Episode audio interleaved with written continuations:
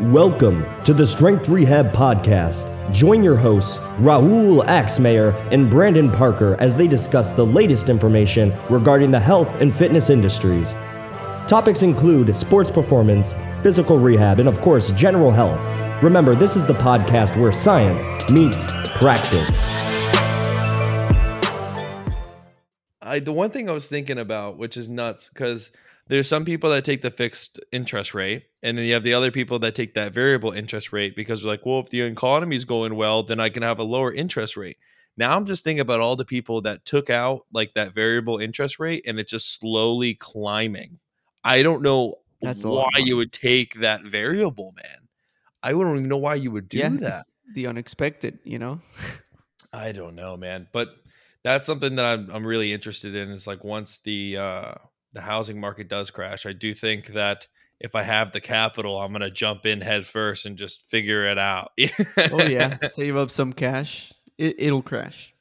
yeah. I think every millennial is waiting for that moment. Finally, after 40 years of working, I can finally afford a house. exactly. They're all living home with their parents, trying to figure shit out. Oh, I would live with my parents if they were here 100%, dude. oh yeah, it just makes financial sense, like especially like in today's market. I always make fun of my sister because she's almost 30 and lives with my, with my parents. But like, if I were if I were her, I would ride that for as long as I could.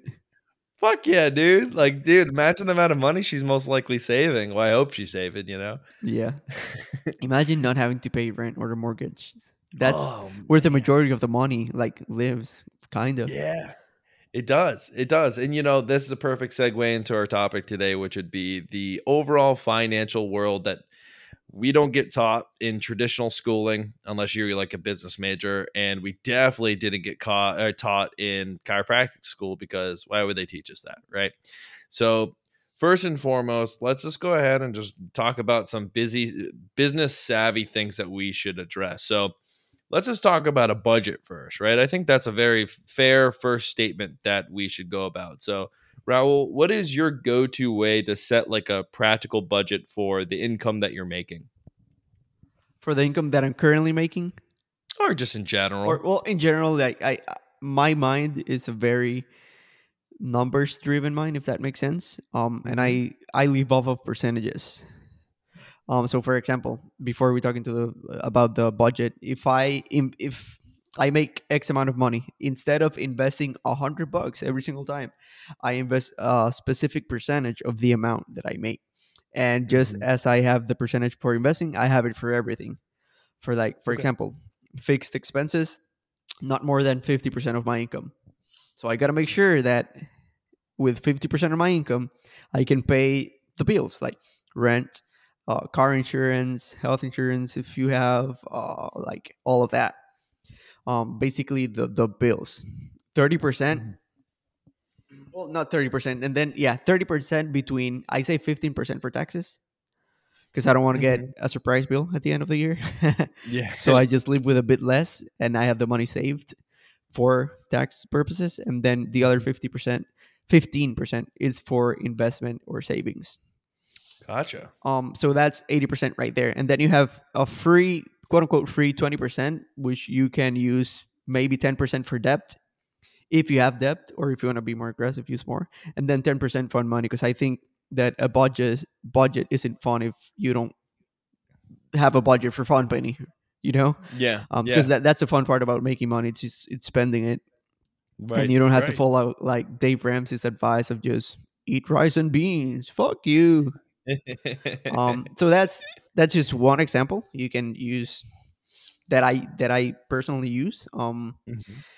but yeah i mean we can go into the details and the specifics but what about yourself I I think the a big driving home point that everyone can take home from what you're mentioning. First and foremost, I do like the fact that you you know you're allotting money to spend because at the end of the day, it kind of like you can draw the parallel to dieting, right? If the diet is too strict and just too strenuous, you're not going to stick to it, and a budget's only as good as the as much as you follow it. So I definitely agree. You definitely want to put money aside to kind of pat yourself on the back.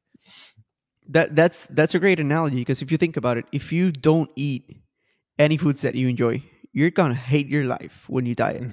It's the same thing with money. If you don't spend money on things that you actually love to do or love to eat or drink or whatever, you're gonna be miserable just because you're yeah. saving what a, a, an extra hundred bucks. That's that's not worth it.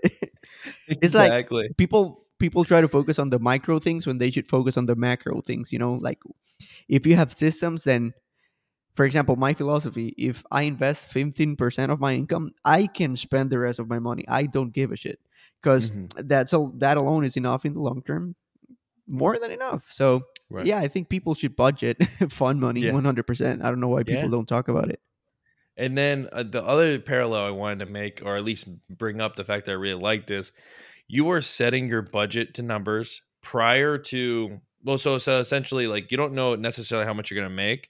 You're like, all right, fifty percent. I need to live off of fifty percent, whatever that number is. I'm gonna live off of this, and I think that when you set that that percentage up front, you are automatically primed or programmed to just live within your means with like whatever that number is versus when people don't separate their money into various accounts or they don't have this strict budget they start to splurge on this splurge on that yeah you can have fun money but it's very slippery slope right if you don't have those uh, mental separations or physical separations between your bank accounts Yeah, I have four different bank accounts. Well, actually, eight right now.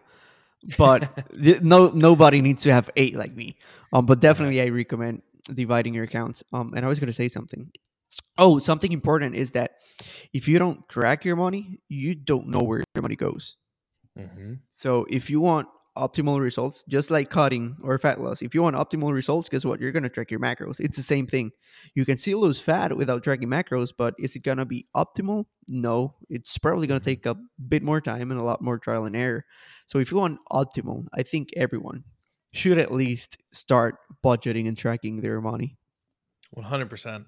I was going to ask you for your system that you have set up, or do you have a, I'm assuming because you're a W 2, you have a set paycheck. Do you already have automatic disbursements into these various accounts? Yeah, um, I do 85% to my checking and 15% to my savings. Um, and from there, I do the rest for my personal stuff. But that 15% is directly linked to a savings account where I save my tax money. Gotcha. Uh, and then the other 85%, out of that 85, I invest 15. And then the Mhm. rest, you know, how to go about that. But yeah. And like, yeah, for example, the four, the four bank accounts, the checkings account where I pay all of my bills, obviously. Um, Mhm. I have another checking accounts where the fun money goes, so I can log in and I know how much money I have that I can spend on fun things. And then the others one, the the tax, and then uh, savings for like emergency fund or anything. Yeah, see, that's uh, that's a great way of setting it up. Now you know for a fact that there's absolutely no way that you can splurge into various budgets uh, or sections of your budgets because you have now created a barrier in order for you to do so. And we know about habits. Habits is all about how hard you make the bad habits and how easy you make the good habits, right? So if it's if you really want to splurge and go against your budget, you're gonna have to physically go into a different account or grab a different debit card to do it. Now you're like triple double checking yourself like do i really need to spend It's a lot of extra work that you probably don't want to do, so you better not spend it. It's easier. exactly psychology. yeah exactly yeah so yeah I, I think there's a lot of parallels between and i, I guess I, i'm a broken uh, record box when i say this but when it comes to lifting weights and just diet there's a lot of parallels right like so like if you do really good in your in your training and your your nutrition it, it does carry over into other things Oh yeah, one hundred percent. Yeah, definitely. Now, all right, so let's transfer over into a Palmer specific approach. I just wanted to lay down a guideline because most people don't even have a budget. And like that's where everybody, chiropractic or not, should start, right? So now moving into the more Palmer centric thing, what did you do to kind of supplement your income while at school? Because you and I both know like those loans, not only was was school expensive, but the interest rate was also pretty damn high as well. I also made a promise to myself that I was going to ask for the least amount of money for loans, and I had to survive. um, so I had to work. I, I I had to find a way to make money, um, because the the problem that we commonly see with students is that they see this large amount of money going to their bank account that they've probably never seen before because a lot of them have never worked before and guess what they're going to spend every single cent in Yep. unnecessary things and that's not your money and with like a what a 7% interest rate you're not spending 100 bucks you're spending 107 bucks and it adds up really quick Yeah, So- especially every three months, right? Every three Exactly. months, man. yeah so that that's the biggest thing just if you can ask for the least amount of money that you can ask Mhm. and just find a way to cover your expensive somehow that's not borrowed money do that 100%. 100%. It might yep. be tough, but you'll thank yourself later or your future self will thank you. Oh yeah. We we've had we had classmates live like literally living paycheck to paycheck with their disbursements, which is absolutely ungodly because I think if what it was, $250,000 was that what it was two hundred fifty thousand dollars at the end of your three years there if you took out max loans. i have no idea because i never took it out Okay. I think it's something like that. So like most people need to understand like the the whole power of compounding interest, right? It goes against you or it goes with you. Like we always talk about always, you know, invest in for the long run because over time that little nugget that you've been putting away each time creates this big crater. It's the same thing with debt, right? You're taking out things that you don't need to take out and before you know it, you you turned your back to it. Now when you turn around again, it's this massive problem that it's not going to go away in the next not even the next year like it, it's, the next it's decade. there. that's what i'm saying like people need to understand like when they're taking out loans it's a bigger deal than what we make it you know 100% yeah i agree. And don't count with the public service. Loan forgiveness because the vast majority of you will not get it. Right. Sorry to break it to you. Right. Yeah and then yeah exactly. At, at this point it's just it seems like the status quo everyone's doing the 20 year plan income based repayment and then just get really get hit with the, the the taxes and then just try to wipe it. Definitely it's a good option in many cases i made a promise to myself that i'm going to pay mine in less than 10 years so we'll see if okay if i can do it that's aggressive i like Um, it yeah um and i was i'm taking advantage of like the 0% interest by the way Yeah, yeah, yeah. If you are in school right now and you have disposable income that you're not spending, there is zero interest right now. Please, for the love of God, start making payments because least it's only something. going to benefit you. Right? Yeah. Even if it's pennies on the dollar, do something. and that's that's another uh tip like if you um do like the whole auto pay for your loans your interest rate goes down like 0.25% even if it's Oh, just really? one dollar so hey, that adds up, especially when we're talking about a decade. especially when we're talking about 200k yeah, yeah, exactly. So, go on. yeah talking about what we did uh for for work while we were still in school um obviously uh, i'll ask you first because you did more jobs than i did i only did online stuff but you actually worked at the library Oh yeah. So it, this goes for any type of person that uh, goes to school, an undergrad or graduate school. You need to find jobs on campus uh, because nine times out of the ten, they are the easiest jobs that you can obtain, and you can easily do your work there. So, for example, in my undergrad, I was a student crew worker, meaning if there's any issues with the dorms, we would come in, make you know, do whatever they needed to fix, which was simple handyman stuff. And then you'd go back to your room and be on call. I would say out of the eight hour shift, if I worked a full day, I was working maybe two hours and I was getting paid, I think nine fifty, whatever the a little bit above minimum wage at the time was. And I did all my homework, I did everything there. It's the same pattern when I worked at Palmer. Palmer, I worked in the library. It was a job that was low key. I was able to not only work there very un, uninterrupted, but then I also tutored while in the library to double people. income Exactly. So there you that these are the things that you need to be taking advantage advantage of. A lot of people try to think that they don't have enough time. Okay, let me let me appease you by saying, okay, you don't have that much time. You need to study. Okay, find a job that pays you to study. You you hear me? Like so a lot of times people like to make mistake or make excuses, but it's more so just like find a way and there's usually a solution. And the I don't have time excuse, it's just that an excuse. Unless you're like a parent or whatever. But if you're just a regular student, there's like a lot of time, a oh, lot yeah. of free time. Exactly. And and you and I both did the online coaching thing, which once again, like you I so what I do now for the online coaching can basically be a good example is if I have a gap in my schedule. Let's say I have patients from 9 to 10:30 and then there's a gap at 10:30 to 11, then it's full again. That 30 minutes, I'm not just sitting on my hands or scrolling through Reddit or scrolling through whatever app I like. I'm I'm I'm updating charts. So then when I make the phone call that I need to make with my client or text them, I just ask them straightforward like, "Hey, do look at the chart. Is there anything you want me to change? How are you feeling? Xyz because it speeds up the conversation so it's not a lot a lot of twiddling the thumbs when we're on the phone with each other you know? Yeah, you got to be efficient with your time when you're a, a busy person, you know. exactly so i just like i'm not going to say that you're not going to go in debt when you go to school. I mean that's a part of the investment right? Like you're going to take out loans to cover the schooling and we both can agree that that schooling was way more expensive than it needed to be. Um, but aside from that investment you don't need to make it more risky or kind of cut into your return on investment by taking out additional loans or you know not not use, utilizing your time to make income. Yep, I agree. Yeah, and online coaching is one of the best jobs that you can find when you're in chiro school. Number one, for the money, uh, and number two, for the experience that you get, just the communication and programming and working with clients. It's just the best job that I can honestly recommend for Kairos students.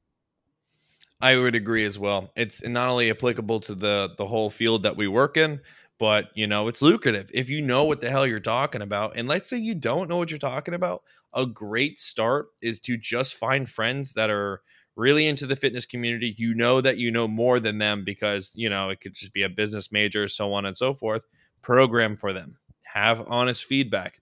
But in the in a, about an 8 week period of you programming for them, you're already better than a majority of trainers. You know what I'm saying? So as long as you care, you're you know, you're staying up to date with the research and you get some practice underneath your belt, you can go ahead and start charging. I mean, honestly, make your rates match your expertise. Exactly. Uh, but you but you can start doing things that's going to bring in some dollars that would subsidize the cost. And it's not like you're going to start charging a big amount. You can start for free, then charge a little bit, and then a little bit. Because I remember even you and I, we charged 50 bucks for 12 weeks.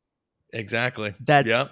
like like 17.5 bucks per month Yep. for two people. And now we charge like 250 for for a month. That's that's a big difference, but it took a long time. Um, so just start somewhere, even if it's 50 bucks. That's dirt Mhm. cheap. Just charge it. And then as you get better, as you get more experience, just keep increasing your prices. hmm And, and and that's the beauty of it too. Is like as you were talking about it um, before we got on on air here, is you're getting internal referrals now. You know what I'm saying? And then you as a business owner, depending on what type of internal referral it is, you can right then and there jump up the price 10 bucks. You know what I'm saying?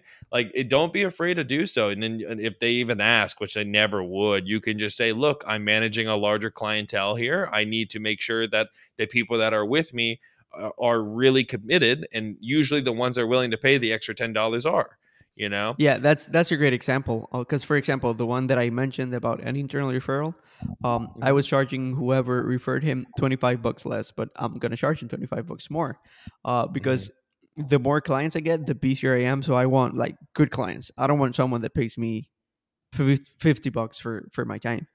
It's Yeah. not worth it. Yeah, exactly. And I think that that right there is kind of you're shifting to the abundance mindset, which I'm I'm working on myself is just when you start out, you're not too sure of your skill set or you're not too sure about your marketing or your, you know, your word of mouth, right? So you have this scarcity mindset. Let me give you a little bit of money or a little smaller charge so you're more likely to say yes. But once you start building up that momentum, you start building up that roster, you start to have that abundance mindset where you're like, you know, there's plenty of people out there. I have referrals coming in. I'm going to start charging what I'm actually worth now. And I think that when you make that mental switch, you just start attracting that type of clientele, you know? Like like instead of trying to like beg, plead for the people like, "Hey, no, 50 bucks is a deal." You just kind of like for lack of better words say, "Fuck off." if it's a no, it's a no. Yeah, go find someone Exactly. cheaper that gives you a shittier job. hmm And then you just go like, all right, well, the p- people that are willing to pay, then so be it. I'd rather be less busy and not, you know, be dealing with you, and then just focus on the people that are willing to put the money forward. Yep, one hundred percent. I'm trying to think Boom. what was. Oh, you know what? This is another thing that we can cover. I know we said 20 minutes, but this is a short little thing. Is if you do not have a well, I, uh, you know, this is going to be a double-edged sword. I'm going to say this, and then there's obvi- the obvious caveats will come. Is if you don't have a credit card, you should have a credit card. Now, Everyone before- should. exactly now. Now, before like you, people run with that is like Before if you don't have attacks don't if you don't have self control, then maybe a credit card's not your bet. But for most people, you have self control. So that's what I want to say. If you don't, if you have a credit card, or if you don't have a credit card, get a credit card because you're already going to spend the money. Why not get money back? Get a credit card and use it as a debit card. That's it. Exactly, exactly. Don't And, spend you know, money that you don't have. Right. And if you have that discipline, you're getting, you know, three to five percent depending on the credit card. And it's free money. Like at the end of the year, I mean, I don't spend a lot of money. So this is just actually this would probably be in line with most Palmer students. I think I was averaging around three to five hundred every year back, which that's free money.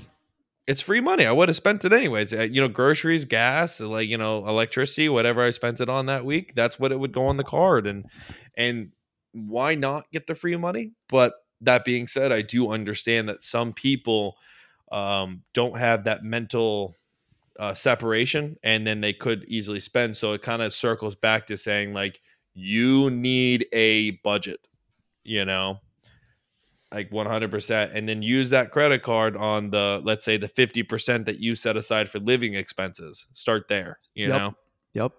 Yeah. It's a no brainer.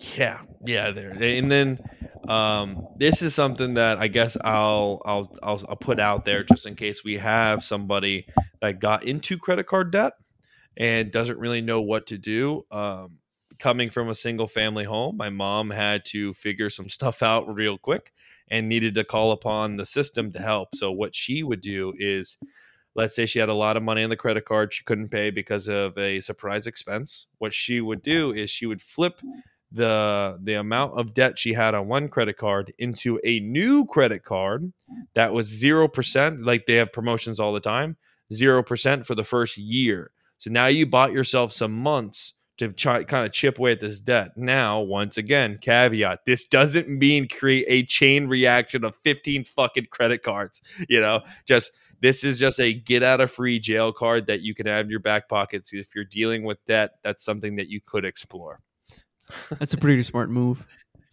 you know when when and that's the thing like when tough times you know call upon you you start to figure some things out and that's what my mom told me if you ever get in this issue like what first and foremost never get a debt but if you have to if you are and you have to get out of it quickly let's say like it's the 16th and the 19th you got to pay this fucking thing or you're gonna get 20 plus percent on your your debt Sheesh. flip it flip it quick and then the next month or next couple months you are living on rice and beans Yeah. now that's where fun money doesn't come into play Exactly, exactly. if you have credit card debt, that's the worst debt that you can have, so pay it off. Yeah, yeah, twenty fucking percent, man. 22 to 24 is the, Yeah, the average. you know what's crazy is this like, you think about like investments, and we're like, oh, you know, this is a good year, five percent back. Wow, that was awesome. And these guys are making twenty percent off of whatever is not being paid. Talk about a return on investment. Hey, but the Standard and Poor was like 23% last year. It was a pretty amazing year. It was, it was, but I don't like. uh, My thing is, is like, was part of it inflation? You know, Who knows? Like, it was just a solid year. I don't know.